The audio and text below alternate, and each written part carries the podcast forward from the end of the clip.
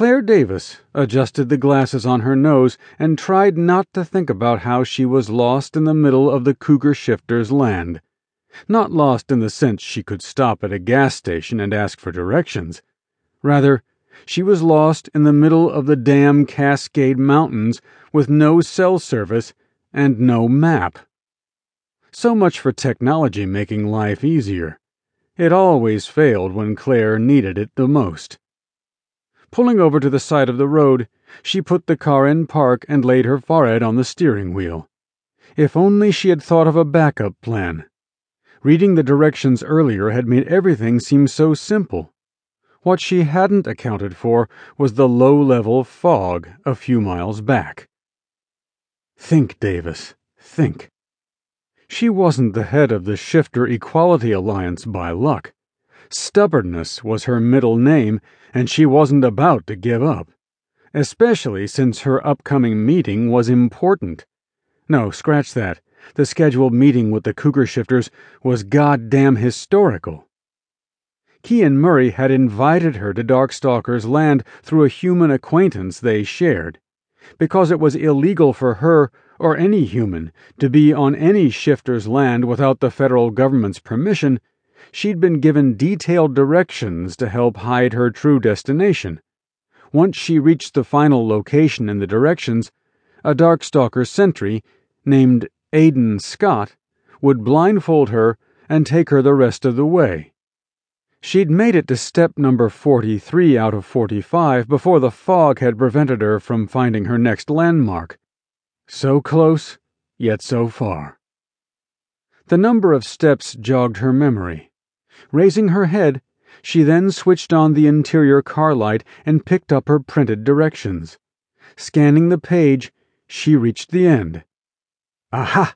I was right. I'm only a few miles from the final destination.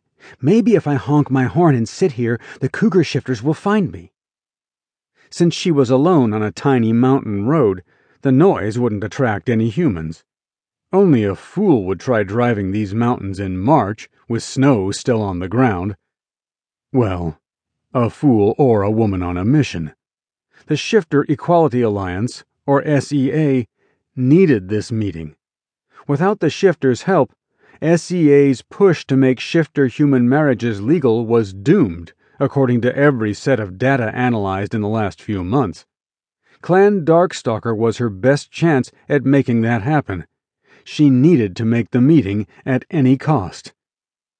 Taking a deep breath, she pressed the horn and held it for 15 seconds before releasing it.